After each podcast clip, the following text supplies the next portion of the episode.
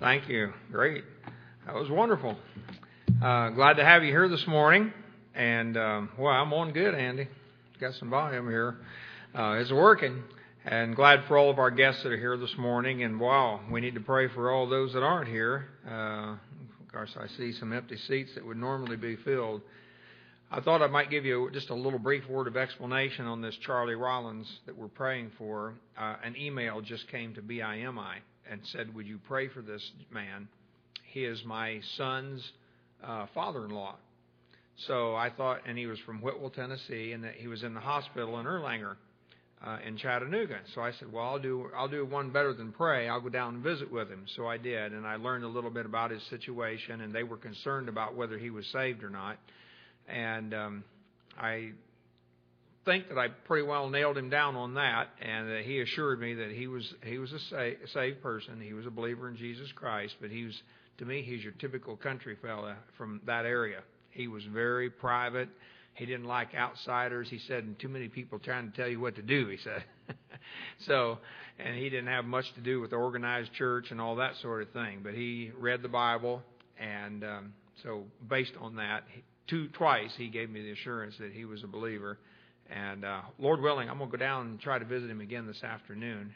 Surgery is supposed to be sometime this week, and he has so many physical problems, they just are afraid he may not pull through that. Second thing I wanted to say was now that we've started our missions fund, and it's growing, and I'm thankful for those of you who are participating. And of course, we emphasize this is something we do over and above our regular giving. We don't want to take away from what the church is already doing. So this is over and above what you regularly do. Well, I shared with some of the men in the church several weeks ago, one of my dreams for several years has been to get some of Arlen's book translated into other languages. And I just found out that Jason Perry, who's a missionary in Mexico, is working on putting Arlen's works, some of them, into Spanish. And so I haven't got all the story yet.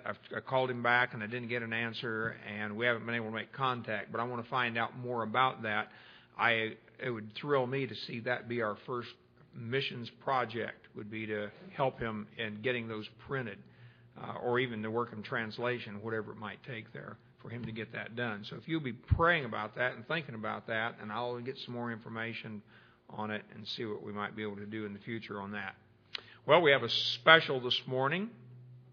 Andy's going to come and sing for us. He was supposed to sing last Sunday, but got back so late from his grandfather's funeral and got a little raspy in the voice and decided he better not try to do that and put it off until this week. And while he's doing that, I get to go back and run the controls.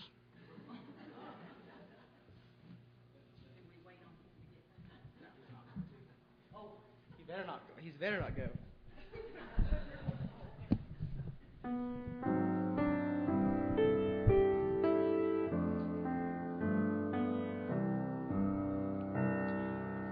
Amazing grace shall always be my song of praise, for it was grace that bought my liberty. I do not know just how he came to love me so. He put me forth and saw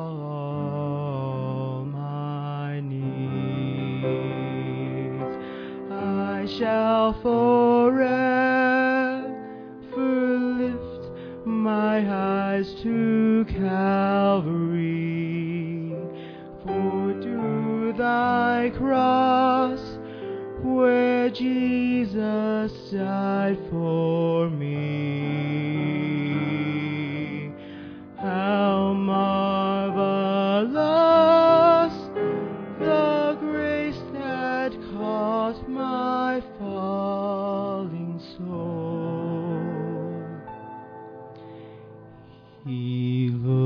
beyond my fault and saw my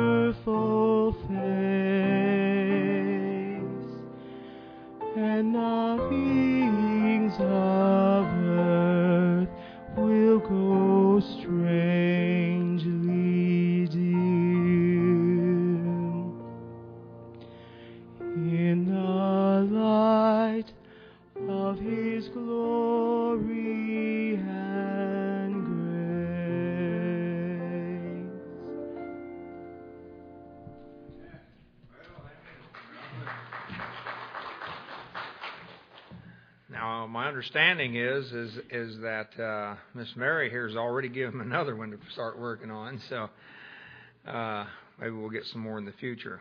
That the second part of that in the medley, the one "Turn Your Eyes Upon Jesus" holds some special meaning for me because it was when I went back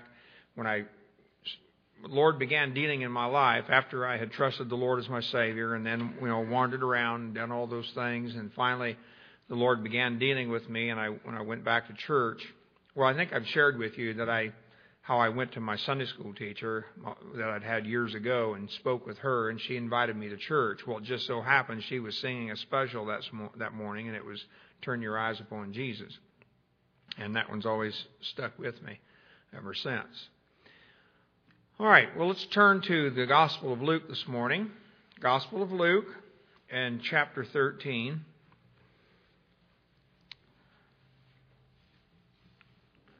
And we'll begin at verse 10. I think we'll read this entire passage all the way through to the end of the chapter. I doubt seriously if we'll finish that, so don't want to scare anybody.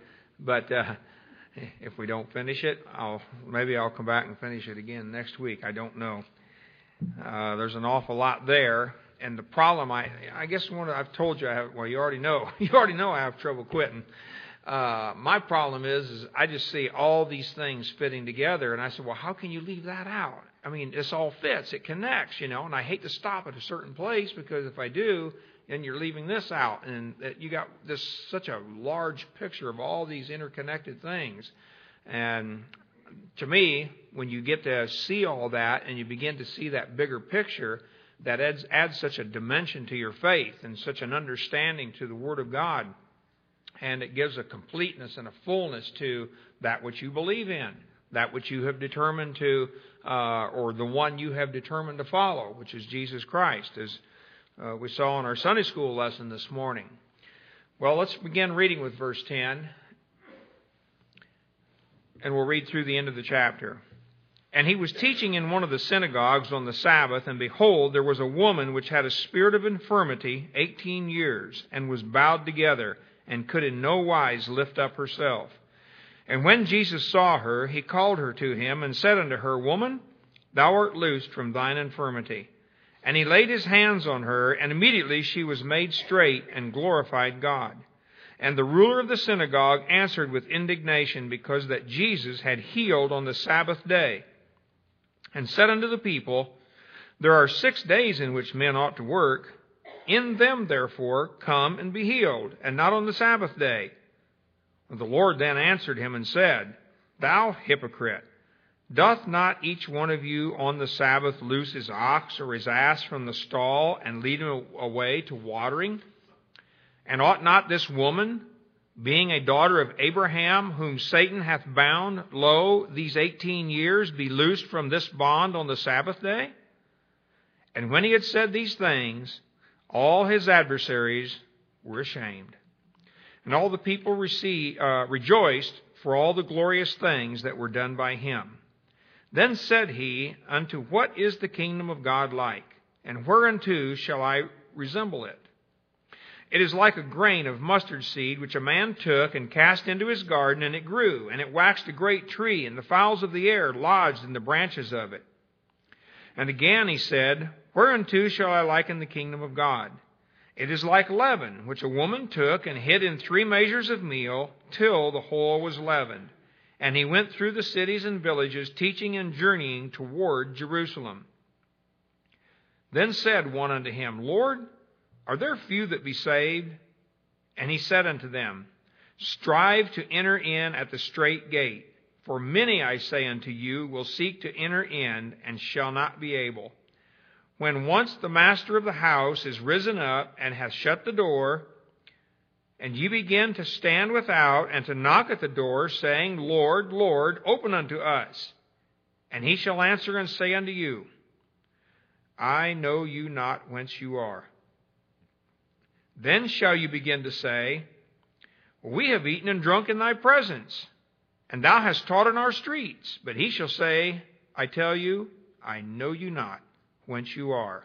Depart from me, all you workers of iniquity.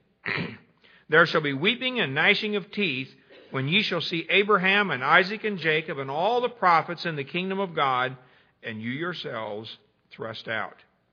And they shall come from the east and from the west and from the north and from the south, and shall sit down in the kingdom of God. And behold, there are last which shall be first, and there are first which shall be last. The same day there came certain of the Pharisees, saying unto him, Get thee out, and depart hence, for Herod will kill thee. And he said unto them, Go ye and tell that fox, Behold, I cast out devils, and I do cures today and tomorrow, and the third day I shall be perfected. Nevertheless, I must walk today and tomorrow and the day following, for it cannot be that a prophet perish out of Jerusalem. O Jerusalem, Jerusalem, which killest the prophets, and stonest them which are sent unto thee. How often would I have gathered thy children together, as a hen doth gather her brood under her wings, and ye would not. Behold, your house is left unto you desolate, and verily I say unto you, ye shall not see me until the time come when ye shall say, Blessed is he that cometh in the name of the Lord. Now, I read all that. I hope by doing so you see the vital connection that this incident with this woman has with the whole context of this passage here. And of course the Lord is teaching regarding the coming kingdom, the Messianic kingdom. That time that was promised, Old Testament, by God, in which he would send a prince or a Messiah who would deliver his people, Israel, subdue all the enemies of Israel, and bring about a condition upon the earth in which righteousness would prevail. Peace would cover the earth. Justice would be done in all matters of government and dealings with men.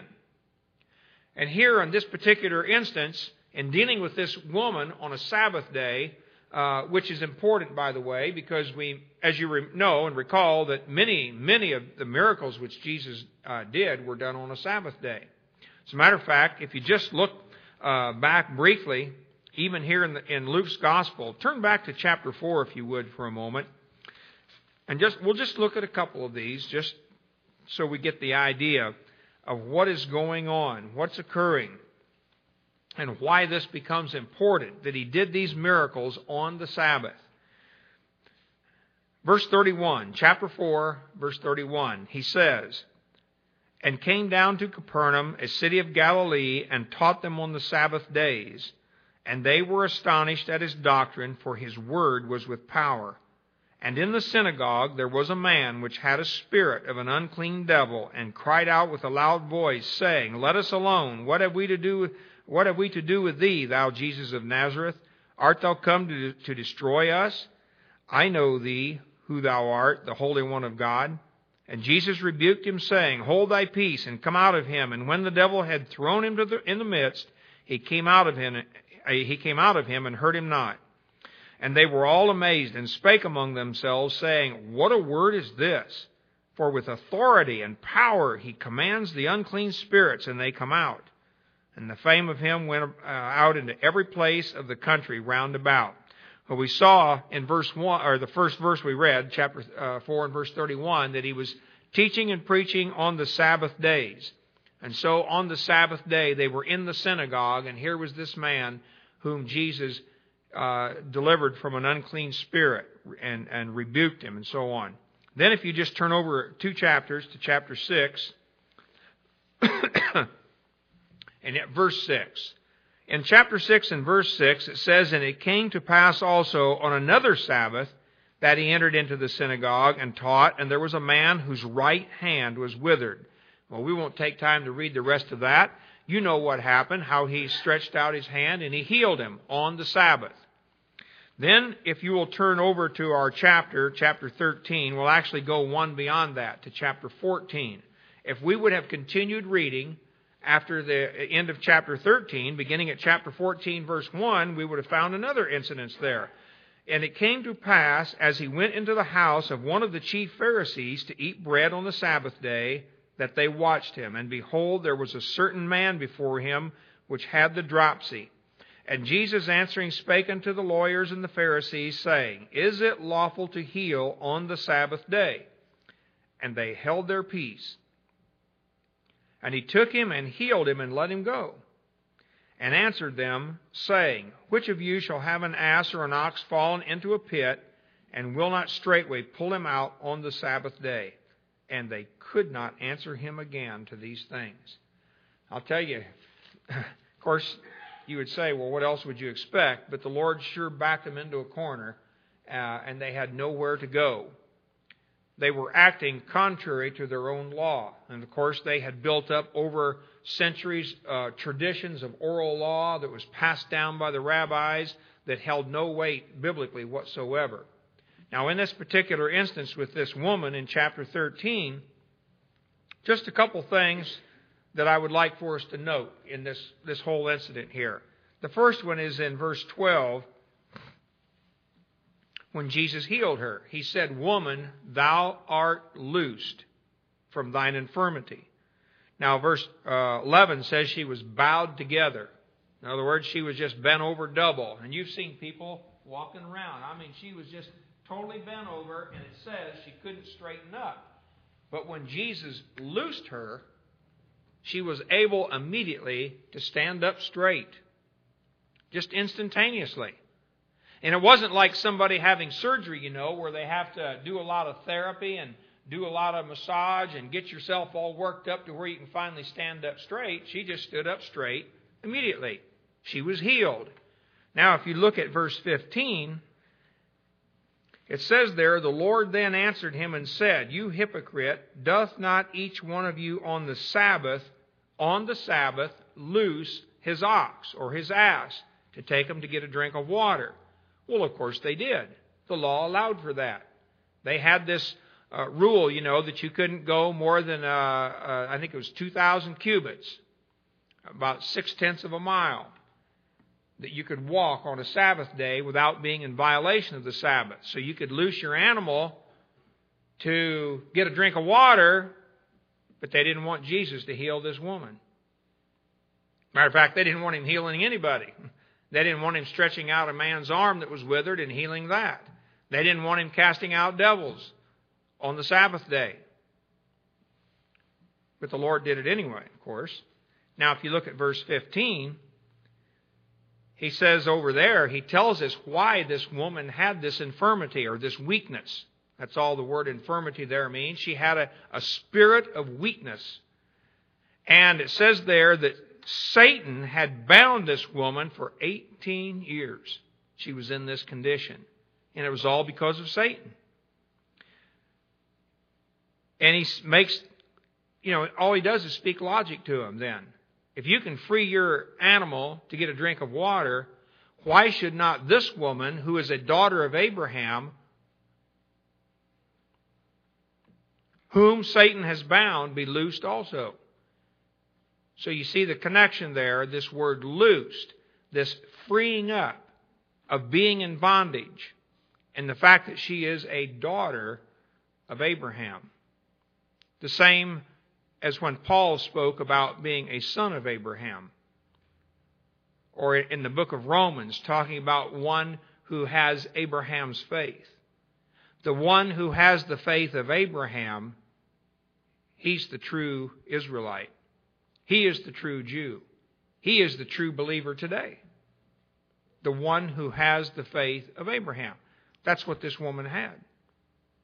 She possessed the same faith, the same hope, in God through His promised Messiah that you and I hope in today. Now, following on that, He begins speaking on things concerning the kingdom. And what's it going to be like? And of course, he compares it to the mustard seed or the mustard tree and leaven and those things that will occur concerning leaven and these things that will affect the kingdom and its prosperity. Well, I wouldn't know if I'd call it prosperity, but the progression of the kingdom and the things that will affect it. That is, it would grow very fast and mushroom and so on, and into a quickly blooming tree, like a mustard tree does, or mustard seed. And then the leaven, of course, permeating the whole thing. That just like yeast put into a bowl of dough, and so eventually it will affect every part of the dough. So also this leaven, which is in the kingdom, will be permeated throughout and affect the entire kingdom. I just glanced into a little commentary this morning that said, now, leaven always, almost always in Scripture has negative connotations to it. But in this instance, we probably should look at it as being a good thing. Now, why men want to go contrary to everything else the Scripture teaches about leaven, I don't know, except for unbelief. But it has the same connotation here that it has everywhere else in Scripture. Leaven represents sin. That's why during the following Passover, they experienced the Feast of Unleavened Bread, in which they were to cleanse their homes. They were to get rid of every possible bit of leaven out of their homes for an entire week. And they were to not eat any leavened bread, none whatsoever. And if you've ever had unleavened bread, it's not that great. You got to put a lot of stuff on it to make it taste good. Plain, it just doesn't have the same flavor that yeasty bread does. I can tell you. I've tried it. Well, in doing this now, of course, you remember in verse 22, in all these things, in this teaching, he's on his way towards Jerusalem. He has a purpose in mind, a goal which must be accomplished, for which his heavenly Father sent him here. Now, in all of this context then, and just consider what's going on as Jesus is teaching about the kingdom. In light of all of that, then, the disciples ask him, well, Lord, are there few that be saved? And so you have to take that word saved in the context in which it is given. This word saved is in the context of the kingdom. The coming kingdom promised by God himself that would come to Israel. And so the question given in that context has to do with the kingdom. Are there few that will be saved to enter into or participate in the kingdom? Now, in Jesus' answer, he answers the very question he asked. He says, Strive to enter in at the straight gate. For many, I say unto you, will seek to enter it and shall not be able. Now look at the obvious reverse of that. If many are seeking to get into it and will not be able, then it's obvious most won't get in. That it only will be a few who are saved in the sense in which this one here asked Jesus about the kingdom. Will there be few saved? That is, will there only be a few who will actually enter into the kingdom? Another thing we ought to notice right away is he says, strive to do it. Striving to enter. This is something absolutely contrary to what Brother Jerry brought out in Sunday school class this morning when he shared Acts 16:31. Which says, believe on the Lord Jesus Christ, and thou shalt be saved. Something that he pointed out was aorist tense, meaning it was punctiliar. It's a point-in-time thing that we do. We believe at a point in time. And he says, you do that, and you're saved. You'll be saved. Here, the Lord's telling this one here, and those accompanying him on the way to Jerusalem, you need to strive to do this. And that word strive there means to put forth a lot of energy, a lot of effort. Agonizomai. We know what the word agony implies or connotes to us. If we're talking about pain, if we're talking about struggling, whether it's in an athletic contest or whether we're on the job struggling with some heavy load or some such thing as that, it requires a lot of work. And so there is effort involved in entering the kingdom. Because he says many are going to try, but they're not going to be able to. Now, in verse 25, when once the master of the house is risen up and has shut the door, and you begin to stand outside and to knock at the door, saying, Lord, Lord, you know, he's just going to say, I don't know you. I don't know where you're from. It's like when one of the wealthy citizens of Israel was having a banquet at his home, and the guests had arrived, and he shuts the door, and you arrive late. You know, he just may not let you in. Now, the picture we get in the New Testament is he won't let you in. I'm speaking from an earthly perspective. He may not let you in. But he says, you won't get in. I don't know you. And that tells us something about the authority of the one who shuts the door. The authority of the one who has the right to deny you entrance into his kingdom. And that's the master of the house. And that's the Lord Jesus Christ. If we went back to Hebrews chapter 3, we would find that there the writer's comparing Moses and how he was a ruler and a servant over his house with the Lord Jesus Christ, who is a servant in his house, whose house we are, he says, if you continue.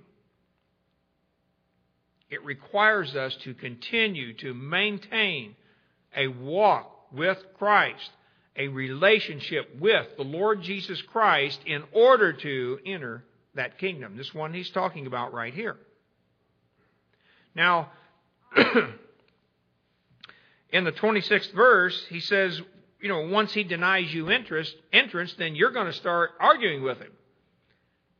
And you're going to come up with a reason why he ought to let you in. And you're going to say, well, we've eaten and drunk in your streets, or in your presence, and you've taught in our streets. And then his answer to them is going to be, I tell you, I know you not whence you are. I don't know where you're from. I don't recognize you as being one of my own. And so then his response to them is going to be, depart from me, all ye workers of iniquity. These things, and of course, if we were to go back to a parallel passage in Matthew chapter 7, we find there that those who sought to enter in when they argued with the Lord, they said, well, we've done this and this and this, and we did this, and name all the things that they have done that ought to qualify us. Why, surely, Lord, you would recognize these good things we have done that we might be participants in your kingdom. But he calls them workers of iniquity. Now, turn back for a moment to Psalm, this book of Psalms, to the 6th one.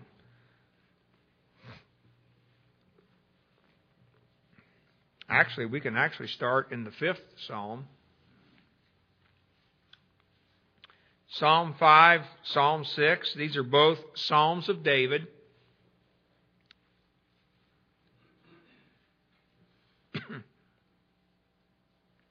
Look at verse 4 of Psalm 5 and verse 4.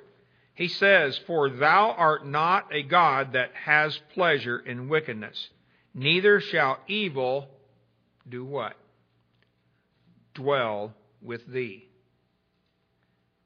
Evil cannot abide in the presence of the Lord. So in verse 5 he says, the foolish shall not stand in thy sight, thou hatest all workers of iniquity. Now look at Psalm 6. In verse 1, David says, O Lord, rebuke me not in thine anger, neither chasten me in thy hot displeasure. Have mercy upon me, O Lord, for I am weak. O Lord, heal me, for my bones are vexed. Now, I don't know if this is a... One commentator entitled this psalm here, Double Trouble. It appears that David had a physical infirmity of some kind. He's crying out for the Lord to heal him. He says his bones are vexed and is weak. But later on we find out he has some enemies as well. In verse 3 he says, "My soul is also sore vexed, but thou, O Lord, how long? Return, O Lord, deliver my soul. O save me for thy mercy's sake. For in death there is no remembrance of thee. In the grave, who shall give thee thanks?"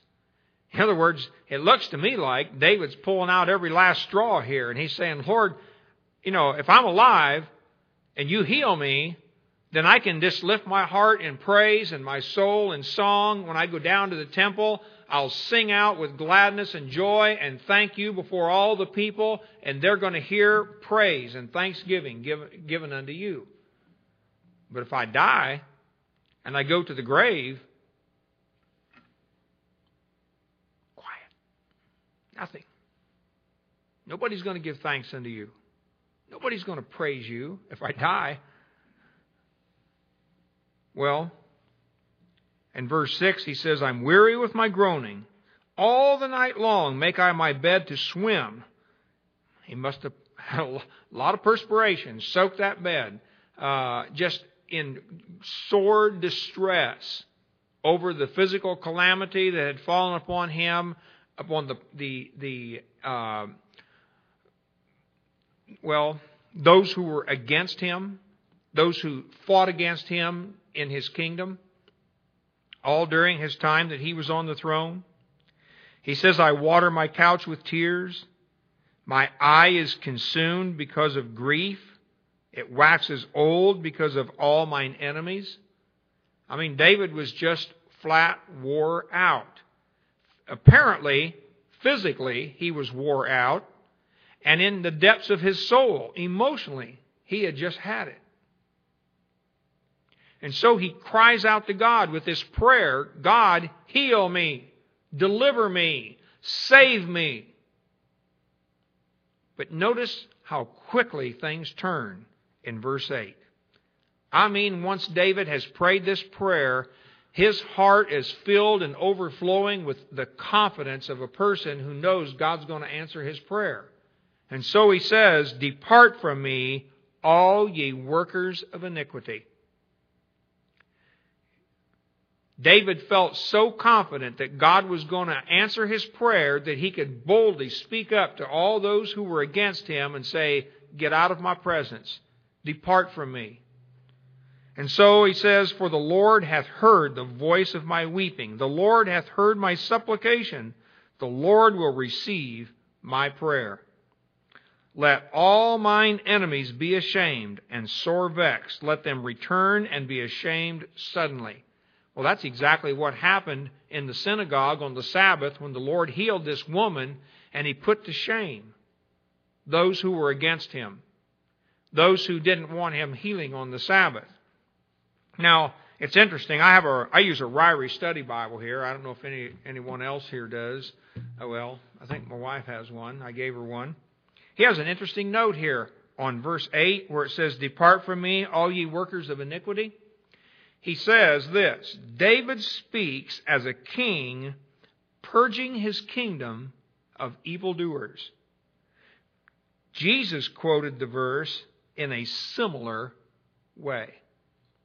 And then he gives Matthew 7 and, of course, the Luke passage here as a reference to that. Well, you see, I think he's exactly right. That's exactly what Jesus is doing here.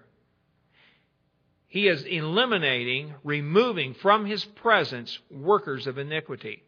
All those who are wicked, all those who are his enemies will be removed from his kingdom, not be allowed to enter.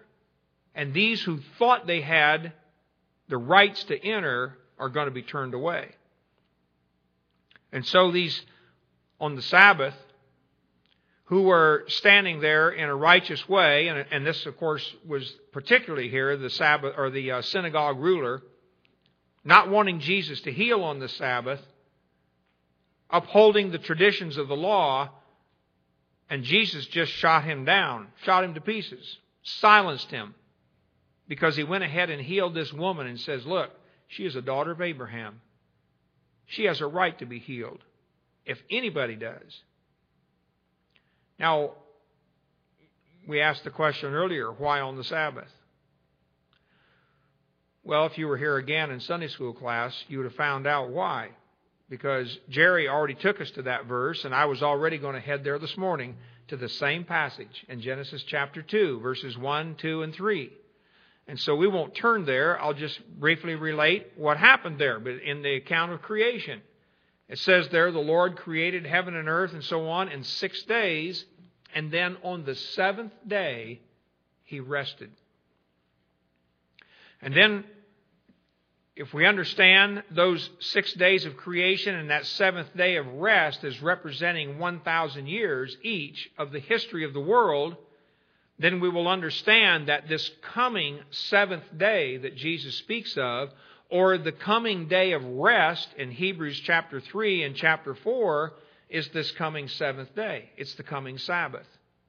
And so Jesus was perfecting a picture here. He was pointing out that healing will take place on the Sabbath. And so when I come to rule, when Messiah comes to establish His rule upon the earth, then there will be healing upon this earth. And all injustice will be done away with. And of course, every time He healed on the Sabbath, that's the picture that was being painted. That was the picture that was being presented to Israel. But Israel, steeped in their religious tradition, rejected what He had to say. Not only did they reject what He had to say, they rejected Him. And then they crucified Him.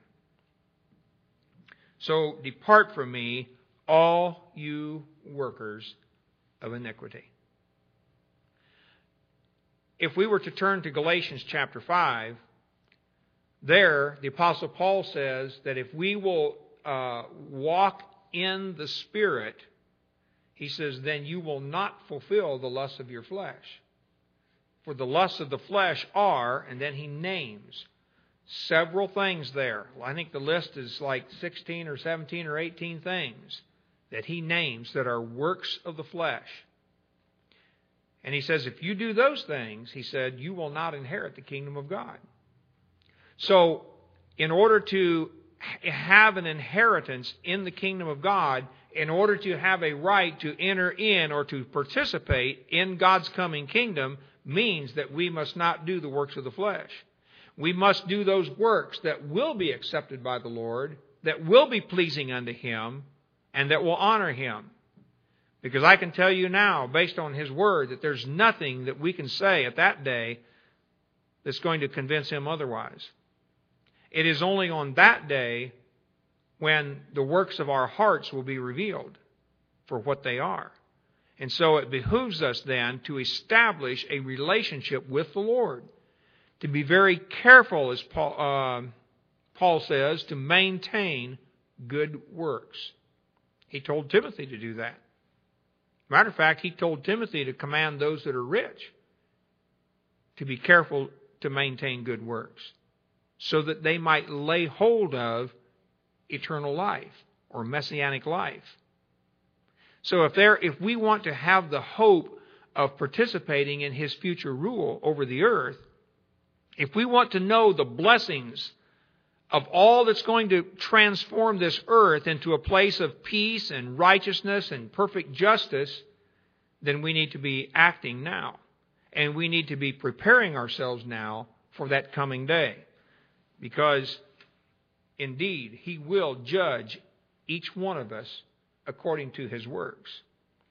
And if we don't do so, then he says there's going to be weeping and gnashing of teeth. On the day that we're rejected, we're going to walk away very, very disappointed.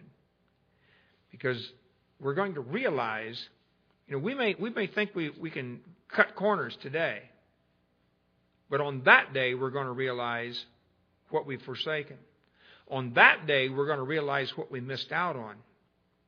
And we will be very disappointed, very sorrowful. And so may I say today, unite your heart with the Lord Jesus Christ. Bow in submission to Him and accept Him as Lord of your life. And I speak to Christians. It's only a Christian that can do that. See, an unregenerate person cannot bow before the Lord and accept Him as Lord of life. An unsaved person must come to the Lord Jesus Christ in faith alone. That's all he can do. And when you come in faith alone, and God does that work in your heart, and of course I've just spoken the words that I wanted to say, is that He is the one that does that work. See, you and I can't do that work. That's one He does. He performs the work in our hearts when we come to Him in faith, in that aorist tense faith, punctiliar, when we say, hey, I believe that Jesus Christ is who He said He was. He's the Son of God. I believe that what He accomplished on the cross in paying for sin was for me. But then there comes a time when we need to recognize who the Lord Jesus Christ is and what He's ultimately going to accomplish on this earth. And there is coming a day when He is going to come back and He will establish rule over the earth. Now, if you want to just put it in the vernacular, yeah, He's just going to take over everything. He's going to subdue every enemy. Every nation of this earth will be brought under Him.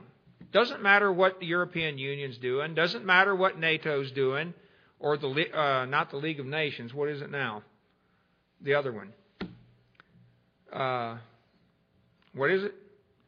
United Nations. I'm trying not to give my age away. I wasn't living back there when it was League of Nations. That's all that would come to mind, though. All those things have all that stuff just going to go poof. It's gone. It means nothing because the Lord is going to take over, and He will assume His rule over this earth, and everything then will be brought under His control, and then He will rule with a righteous hand. And when that happens, there's going to be a peace and a joy that will flood this earth and a transformation that will take place over this earth like it's never seen before, not since the Garden of Eden at least. And so then we will realize what we've missed. Then we will have weeping and gnashing of teeth if we have not given ourselves to the Lord now to be accepted of Him. He says in verse 29, those come from the east and the west and the north and the south, and shall sit down in the kingdom of God. That's speaking of all the Gentiles, those who would come to believe in Christ, those who would accept Him, those who would make Him Lord of their lives, and who would participate in that. And by the way, and to sit down in the kingdom of God, that implies to us a great supper, a great feast. I like one guy who said the millennium is going to be like one big party. Well, not in the party that you and I tend to think of, but when you think of a party, you think of joy, you think of gladness, happiness, you think of all the good things that are happening. A party is not a place for sorrow and mourning. A party is a place for joy. And that's what's going to happen in the kingdom of God. It will be like one 1,000-year wedding feast. And those wedding traditions where they have a feast, a wedding party that lasts for 7 days, pictures exactly what's going to happen. This is going to occur on the seventh day, that day of rest. And so He tells them, there will be those which are last shall be first, and there are those who are first who are going to be last. Those who are last are going to be doing the weeping and the gnashing of teeth. The last are going to be filled with sorrow. The ones who are last now, though, the ones who are last in this life will be the ones first in the life to come. They are going to want to be the ones who will experience the privileged positions of sharing in the rule of Jesus Christ over this earth. Well, how I would enjoy continuing on. Verse 28, let me make one last comparison here, a note of interest. In verse 28, when he says, "There shall be weeping and gnashing of teeth when ye shall see Abraham and Isaac and Jacob and all the prophets in the kingdom of God." Did you notice, remember back over in verse 16 with this woman? He calls her a daughter of Abraham. Hey, we can expect to see her there one day.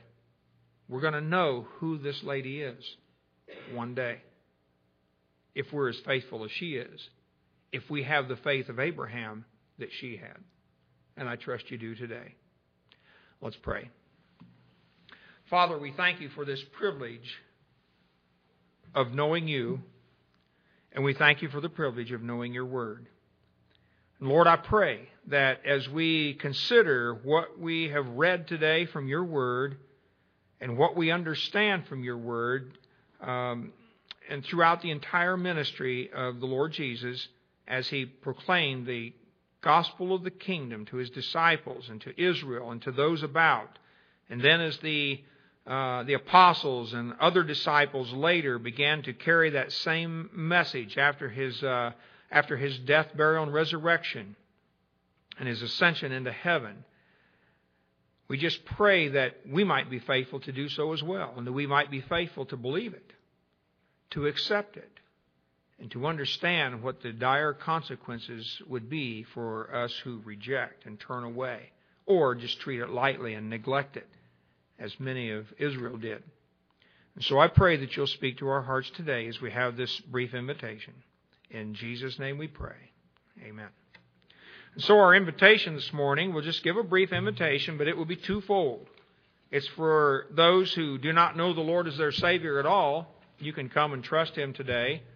But if you need to, just make that firm commitment of surrender to Christ and make Him Lord of your life, and you want to make it public, you don't have to.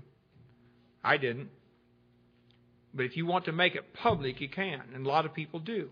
It helps seal that decision for you. And if you'd like to do it, then we want to invite you to come today, too. All right, let's turn to hymn number 366. I surrender all.